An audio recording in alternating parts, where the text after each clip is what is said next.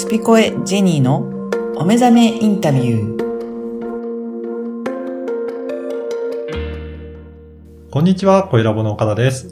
こんにちは、ジェニーです。ジェニーさん、今回もよろしくお願いします。よろしくお願いします。今回からまた新たなあのインタビューが始まりますが、どんな方がインタビューされたんでしょうか？はい、えー、今回はですね、全体的によんかいに分けて、うん、あのフエラフエラというデュオの、うんえー、お二人なんですけれども、はい、最初のにかいはですね、あの男性ボーカルの赤須翔くん、うん、ギタリストですね、はい、でその後いっかいを大江智美ちゃん、うん、で最後にフエラフエラふたりという構成でインタビューしました、うん、はい、はい、それではまず赤須翔さんのインタビューからお聞きください。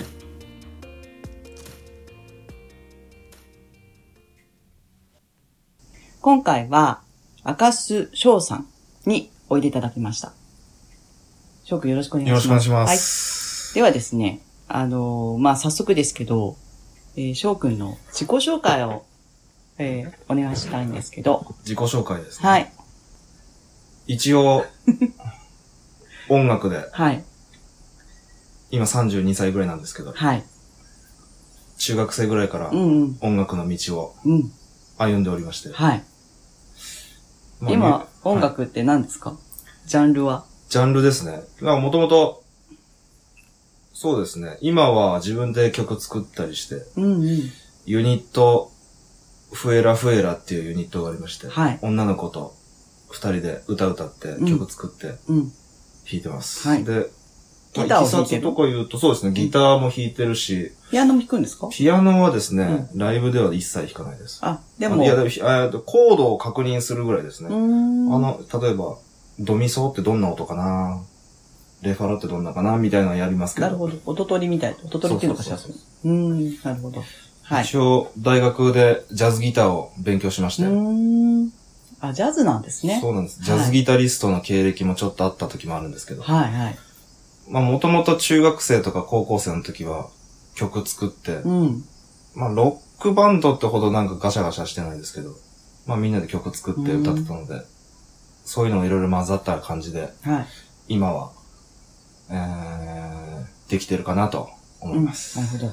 翔くんの、まあ、今おっしゃって、おっしゃったあの、フエラフエラなんですけども、はい、えー、それが実は、あの、このお目覚めインタビューの一番最初のあの、インタビューさせていただいた谷川涼子さんの、はい、あの、関係で私も、えー、知ったんですけども、はい。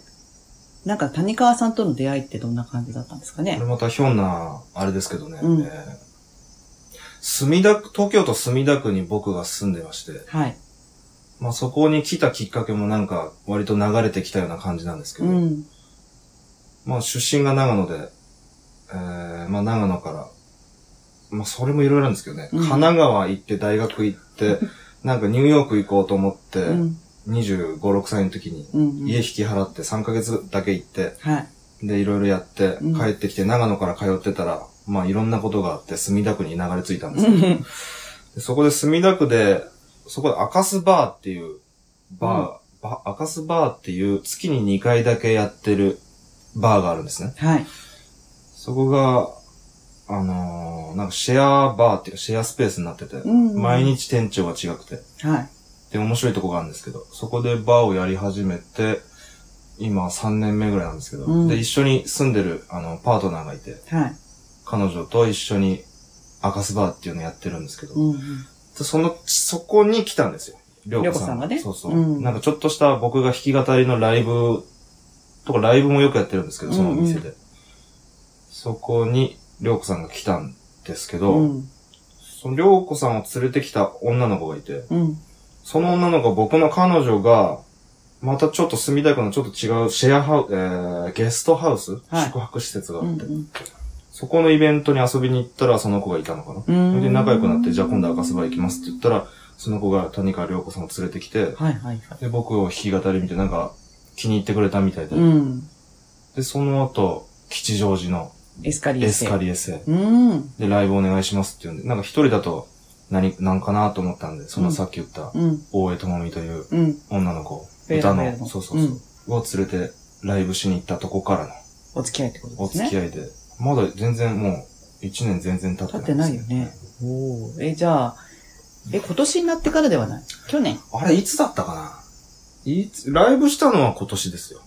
エスカリエも。エスカリエ。うーん。全然、あ、そらそうだ。だってさんがつにあったんですもん。じゃあもういちねん経って、いちねんどころかもう。さんがつに、その歌のことあったんですよ。うん、で、やって、で、ろくがつぐらいに シーディー を作って、うん、電撃スピードなんですけど。すごいね。そうそう。で、くがつにリリースして、そうそうそう。あ、じゃあ去年ね、それを。今年。あ、今年？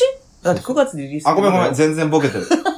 全然ボケてる。去年、去年。去年よね。で、シーディー 作って、ののがくがつで、うん、でそっからツアーとか行ったりして。うんうんうん。だからもう全然いちねん経ってないです。そうだ。じゃあもうすごいんじゃない、うん、このいちねんのこの濃厚な感じは。濃厚ですね。ねえ。ええ、だって、もうここのグリシーヌのオープニングも飾るという。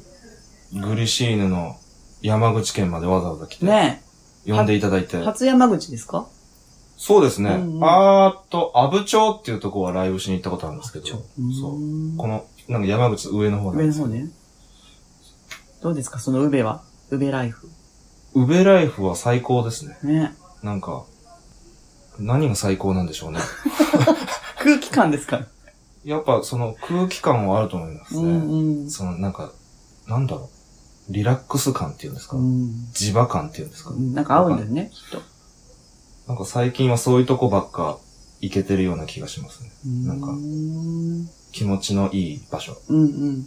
あの今、ウベライフって言いましたけど、実はこのグリシーヌがある建物のにかいの部分が今、まあちょっと、ちょっとしたなんて言うんだろう、シェアハウスみたいな風なアパルトマンっていうね、コンセプトで。なるとこですね。はい。ゆうこさんが、あの、計画してた通りに、あの、なってるんですけど、はいはいはい、あそこにいち早く、フエラフエラのお二人が、あの、まあ、手をかけているという。そうですね。うん、何してるんでしたっけ、今。えー、っと、壁を塗って絵を描いてます。うん。どんな絵ですか？どんな絵でしょう。えー、見たけど私。まあ、なんか、なんか二部屋やってるじゃん。二部屋やってますね、うん。テーマがあるんですかね？テーマはね、ないんです。ない。なんか、とりあえず色決めて、うん、塗って、なんか適当にこう、塗ローラーとかでこう、うんうん、塗ったりして、うん、上下上とか、左右こうやって、うんうん、ハケとかでこうガシャガシャやってると、なんか、たまになんかこれな、あれに見える、なんかに見えるなっていう時があるんですけど、うんうん、なんか子供の頃、雲を見て、なんかあれ、象みたいだなとか、うん、船みたいだとか、うんうん、そんな感じなんですけど、なんかに見えるなーってとこから、あ、あれだってなって、そこからそれにちょっと線を足して、描いていったりする方法が最近僕はなんかしっくりき、最近というか絵描きじゃないんですけど、なんか絵描きみたいになってきてるんですけど、この山口県でこの、うん。なんかまた開花しちゃったって感じ？開花させられた感じが、パカッとね。谷口、谷川涼子に。うんそうなんですねえ、なんか、そう、あのー、まあそう、翔くん見てると私もすごい楽しくて。あ、そうですか。うん、なんかどんどんいろいろ聞きたいんですけども、はい、ちょっと話戻ると、戻るとその、フエラフエラというバンド、バンドっていうの？そうですね、あのデュオね、バンドでいいと思います。デュオ。うん、デュオ。と、まあ谷川涼子さんという出会いっていうところからの、この時の流れの速さというか、そうですね。この充実感、どう思いますか？なんか乗ってる感じはしますよね。うんうん、この、例えば音楽で言うと、僕ずっとなんか、なんていうんですかね、ローカルな感じで、うん、グレーゾーンなミュージシャンで来てたんですけど。グレーゾーン？そうそう。うんうん、でと、なんかやっぱり、同年代の友達のミュージシャンとかが、うん、いドンと売れたりするのを見たりするじゃないですか。うん、近くで。うんあれ あ, あいついさ、あの時、前まで一緒にいたのに、いきなり何が起こったんだろう、みたいな。うん、あ、そんな人いるのね。そうそう、感じなんですけど、うん、まあ何人かいるんですけど、みんなそうなんだけど、乗る時ってそういう感じなのかな？多分、あ多分その、売れたミュージシャンにもなんで売れたのって聞いてもわかんないって答えるような気がするんですけど。うんうん、とかといって僕が今だから、今、ウベで売れてるかどうかって話じゃなくて。いや、売れるっていうか、なんか変化のスピードが、うんスピード感が自分ではどうにもならないスピード感で。うん。何ですかね。なんかほら、翔くん見てると、今こんなね、お話し方でこう、ちょっと、まあ、ゆっくりな、あの、独特のスピードじゃない？そうですか。うん、そうなんですけど、はい、そういうところでも、なんか、中、中、中的にはっていうか、見た目以上に、なんかスピーディーっていうか、このスピードとその、何？ご自分のスタイルっていうのが、うん、頑張って合わせてるのか、うん、なんか、合ってきちゃったのか、合わせられる自分が新しくいるとか。あと、合わせるっていうのは何に対してですか？今のその展開。てん、僕の展開ですね。うんうん。合わせる。そうですね。なんか、あんまり、余計なことをしないようにしようと思ってます。うん、今って余計なこと言ってたんですか？余計なこと言ったりやったりすることが僕多いので、もともと。うんうん。あんまりそういうのは、できるだけやんないように。うん。それは別にやんないっていうふうに思えば、苦しくないですね。そうですね。例えば、うん、だから、最近できるようになってきたのかな。うん、例えば今、もともとはライブでこのグリシーヌに来て、うん、まあパーティーに呼んでもらって、うん、演奏、音楽が最初ですけど、壁に絵を描いてっていうところから、うんうん、なんか気分は絵描きなんですけど、うんうん、絵を描いてる時ってなんか別に僕、特にこだわりがなく、うん、こんな感じにしようかなっていうのを描いてるだけなんで、なんかた、ただ楽しいだけっていうか、うんうん、ただこの色を絵の具につけてこう塗ってるだけで楽しいから、それがなんかちょっと仕事になったりするだけで楽しいんですけど、うん、だから別に描くだけで楽しいから、うんうん、とと特に他に何かしようと思うことがないっていうか。うんうん、だから最近っていうか今回、その、うん、ご自分の シーディー のジャケットをパパって書いたじゃない？書きましたね。ってことは、かい、書けるっていうか、昔からは書いてたって感じ？えー、っとですね。なんか、ちっちゃい頃僕なんかね、うん、才能があったみたいですね。うん、絵を描く。ほんと小学生、小学生、低学年とか。うん。なんでそれが分かったんですか？なんか、写生大会あるじゃないですか。うん。いちねん生だったかな、小学校。で、みんなで遠足みたいに行って、うんうん、牛小屋に行って、牛を描いたの？牛を描いたんですよ。うん、で、その時の記憶が、まあちょっとあるんですけど、なんか目の前に牛が、ある、うん、どこにしようかなって歩いてた牛、牛の顔が牛舎から出てて、あ、これ君にしようと思ってこう、こうやって描いた記憶があるんですけど、うん、それをみんな張り出されるじゃないですか、うん、あの描いたやつ、うん。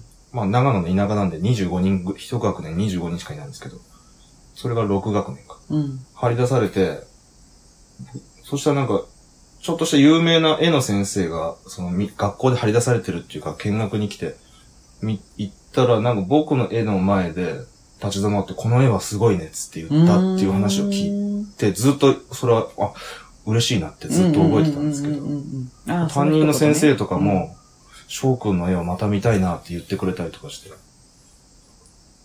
らなんか僕、絵はいい感じなのかなとは思ってたんですけど、うん、それは最近、また、そうそう。書くような環境になり。書くような環境になり、うん、それが不思議ですけど。ねえ。なんかそういうタイミングがあるのかね。タイミングがあるのかもしれません。うん、でさ、結局、その、今だと、その、私が知ってる範囲でね、あの、音楽もし、うん、じゃその音楽を、まあ、シーディー 化した時のジャケットも書き、うん、T シャツまで書いちゃって。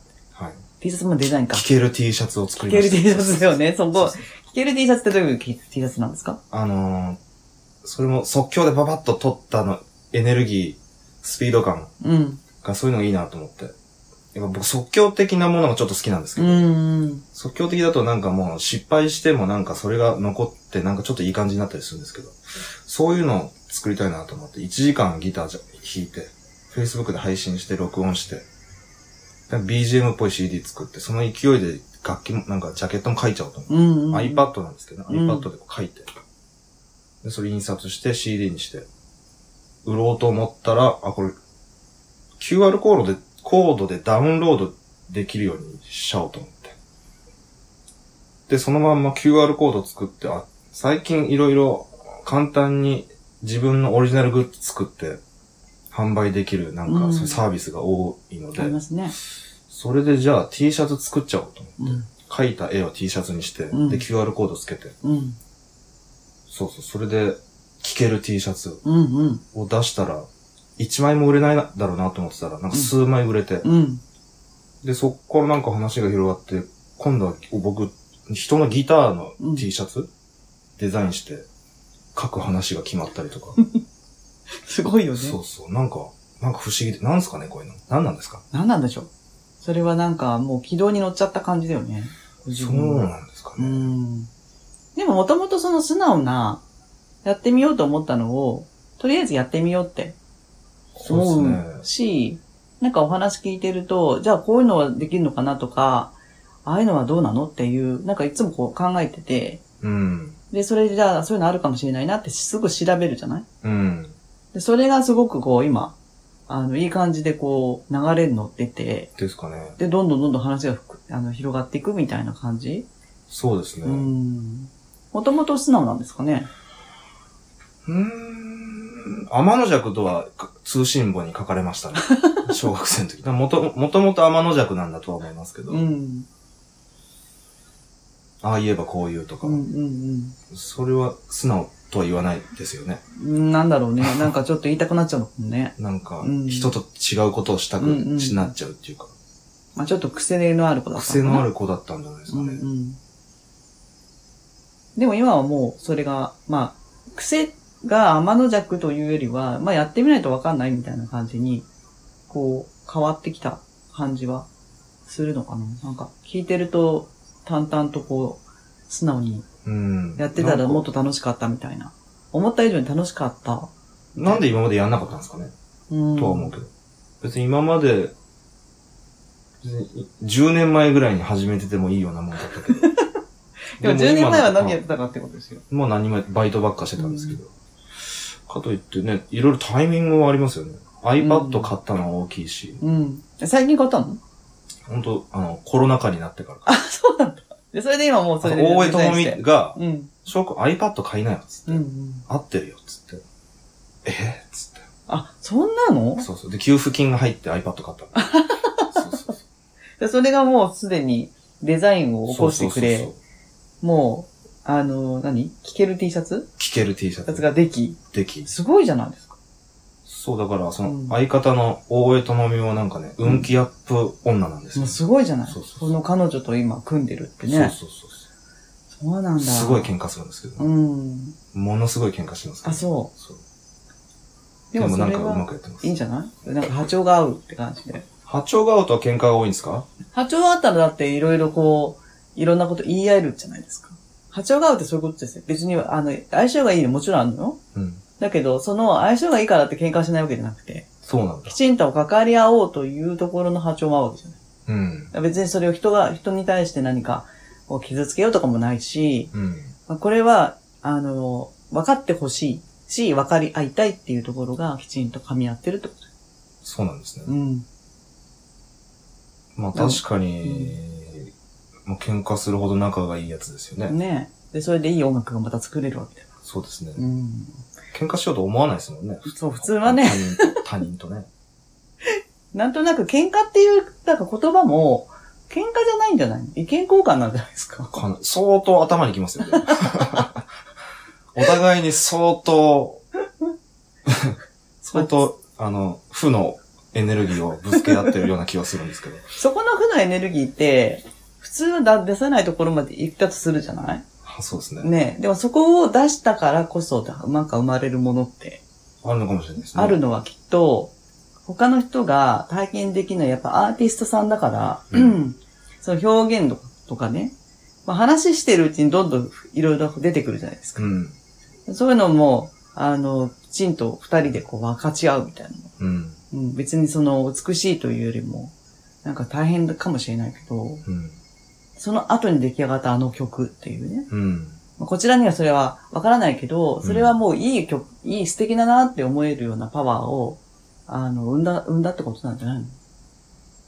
その、喧嘩っていう風にカテゴリーしちゃうとそうかもしれないけど、うん、本音をぶつけ合ったからこそ生まれた産物みたいな。うん、それはあるでしょうね。だよね。聞いてる人の方が、まさかこれが、喧嘩の末にできたおかあの曲だっては思えん、思わないってことは、うん、あの、いいエネルギーをぶつけ合ったから出てきたものだっていうのをどっかでわかるわけじゃん。うん。だからそういう作品作りの上では真剣になっているってことですね、二人とも。もちろん。そうですね。結構まあ、うん、豆に会って練習して、うんうんうん、打ち合わせしてっていうのは、うんうん、やりますね。ね、そうそうそう。今までの、じゃあ、あの、今、まあ、もみちゃんね。もみちゃん。一緒にやっていらっしゃると、はい、あの、その前のご自分と、これから、まあ今と、これからっていうふうに考えたときに、うん、どんな感じします？例えば、過去の自分に何言ってあげられます？今。今？うん。過去の自分に？うん。どっか自分の過去、この時の自分に、ちょっと言い、言いたいなっていうのがあったとしたら何言いたいかな。どこ、どの辺の自分に何を言いたいですか？余計なこと言うなよ。あんまり余計なこと言ったらダメだよ、つって。うん。でも余計なこと言ったからこそ今ここにいるじゃん。そうですね。何かそうするとなんかもうちょっとこう褒めてあげることできか。褒めてあげること？うん。例えばニューヨークに行ったりとかさ。ああ。あるわけじゃん。ごねんまえ、ろくねんまえか、うん。あの時行ってよかったねとかさ。だから今これこういう風にしてるよとか。そんな感じで。なんでしょうね。うん、今ここにいる自分が正解なのかどうかはわかんないんですけど。うんうん。でもまあ、あ、今日は最高に楽しいなっていう日はあるから、まあそれは正解っちゃ正解なんだけど、うんうん、まあ、違う道もあったかもしれないし、うん、過去の自分は好きにやったらって感じですよね。うんうんうん、あ、そのままでいいよみたいな。そうそうそうそう、うんうん。今の自分じゃないところに行ってるかもしれないけど。うん、まあそれはね、これからも選べるし。そうですよね。うん、なんかあの私がよくセッションしてて、うん、あの。大体なんですよ。私も自分含めだけど、うん、なんか過去っていうのは少しこう後悔することがあったりとかするじゃない、うん、だし、過去の自分から見た将来ってすごく不安なんですよ。不安ですね。ね、どうなってんのかなとか、うん。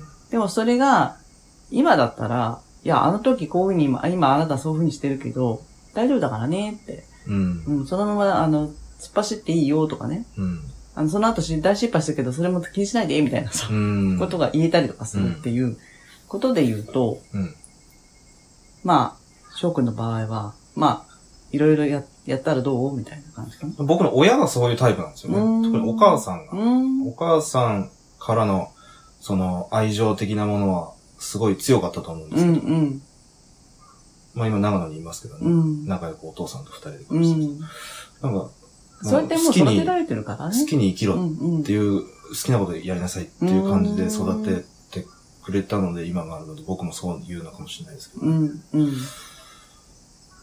あと、なんか、タイミングタイミングで、あ、今これをやんなきゃって思うタイミングがなんかいろいろありますよね。うんうん、僕、ニューヨーク行くときにすごい、か、変わったと思うんですけど。うん。まあ、たかがさんかげつなんですけど、ごねんまえに。うーん、まあ、それ、まあ、辿ったら結構昔からいろいろつながりが出てきちゃうけど、ニューヨーク行く前に、ニューヨークでもう二十何年、一線で活躍してたジャズギタリストの日本人の人がいて。うん。で、僕が大学生の時に、その人が大学にセミナーしに来て、うん、で、まあ、ちょっと知り合いになって、まあ、な、なんとか覚えてもらおうと思って、なんかアプローチして。そうやって考えると、その余計なことしてたなーっていうのが覚えてくれたきっかけな気もするんですけど、こいつ変なやつやなーとはなってたと思うんだけど。で、やってたら、その人がもうや永久帰国するとか言って、うん、帰国した時に僕がその時住んでた隣の駅に引っ越してきたんですよ。へー。あ、っていうのは知らなかったんだけど、うん、で、なんとか仲良くなったその僕の心の師匠みたいな人がいて、もう歩ける距離ぐらいに。すごいじゃないですか。そんな師匠。僕、大学卒業した時に、豆腐の引き売り屋さんのバイトしてて。へぇー。日給きゅうせんえんで。すごい。そうそう。あ、朝。だね。そうそう、野口屋っていう。うんうん。まあなんか脱税発覚して潰れちゃったんですけど。そう。それで、まあ朝行って、豆腐詰めて、いちじかんぐらい歩いて、現場に行って、うんうんうん、街を売って、売れなかったらもうずーっと売って。うん、で、まあなんか、まあ、まあ、ブラックっちゃブラックだった、うんうん。まあ、その大変なことやってる時に、その、あ、その時に作ったぐうたらしたいっていう曲が結構いいんですけど、えーえー、もう、すごい大変な時に、うん、ぐうたらしたいなと思って、ぐうたらしたいって曲を作って、朝、朝起きた時に、あ、俺もダメだわと思ったんですよ。疲れすぎて。うんうん、ぐうたらしたいと思った時にできた曲が、うん、ニューヨークで歌ったぐうたらしたいっていうのもあったりして、えー、それじゃあ、あの YouTube とかで。うん、じゃあ、それはちょっとリンク貼っときますので。そうそうそうそれで、まあいいや、何だっけ。それで、えー、そう。僕の家のち隣の駅で、駅売りっつって豆腐を残ったの駅で売ってたんですよ。うん、駅で行くと結構売れるから、人が来た時、うんうんうん、そしたらその人が、ギタリストが、後ろから来て、あれ、赤すっつって、うん。どうしたんですか何やってんのって、じゃあ豆腐、俺行かなきゃいけないけど、ちょっと奥さんに豆腐買っといてあげて、つって豆腐買ってもらって、っていうつながりから、家近いんですねってなって、うん、で、まあ、ローディーっていうか運転手やり始めて、で、ニューヨークから超有名な、もう伝説的な、ジャズミュージシャンからしたらもう、超伝説的みたいなミュージシャンたちが日本に来た時はその人が入って、ツアー回ったりして、それの手伝いをちょっとした時があったんですね、うん、アンプ運んで、うん。そうしたら、あれこの人に頼んでニューヨークの人紹介してもらって行ったらいいんじゃないのってパッと思ってこれは行かなきゃダメだと思ってでそれ言ったらいいよっつって誰々あのなんとかっていうギタリスト紹介してくれるとか言ってマジっすかっつってそうそしたらこれ話すとね長いんですな長いんですけど、うん、すごい奇跡的なことが起こりまくってああそうなんだそうそうそうそしたらそれは二回目にしましょう。そうしましょう。うん、それで、まあ、奇跡的なことが状況、あ、これも絶対行かなきゃダメだって、もう行けって言われてるみたいなとこまで行っちゃって。そ, そこまでは、え、そこからニューヨークに行ったのってこと？そうそう。で、まあ、ちょっと心の中でそうしようかなと思ってたら、もう状況がもう整いすぎちゃって、うんうんうん、あ、これはもう行かなきゃダメだって決めて行って、うん、からの墨田区、うん、で、涼子さん、うん、で、ここ。そう。そうそうそう。わかりました。じゃあ、えっと、続きはにかいめの、えー、ニューヨークに行くきっかけからそうしましょうか。はい。はい。いかがだったでしょうか。はい。今回いろんなお話いただいたんですけど、はい。あの、お聞きしていかがでしたかね、ジェニーさんは。えー、翔くんはですね、あの、すごくあの、雰囲気も不思議な感じな人なんですけれども、うん、その不思議なところはどこから来るのかなっていうのがですね、うんちょっと分かった気もしますし、うん、あの意外とっていうかあの引き寄せ力はとても大きい人だなっていうところで、うん、ますます興味が湧いてきました。はい。またあの続きのお話があるようなので次回も楽しみにしていただければと思います、はい、今回どうもありがとうございました。ありがとうございました。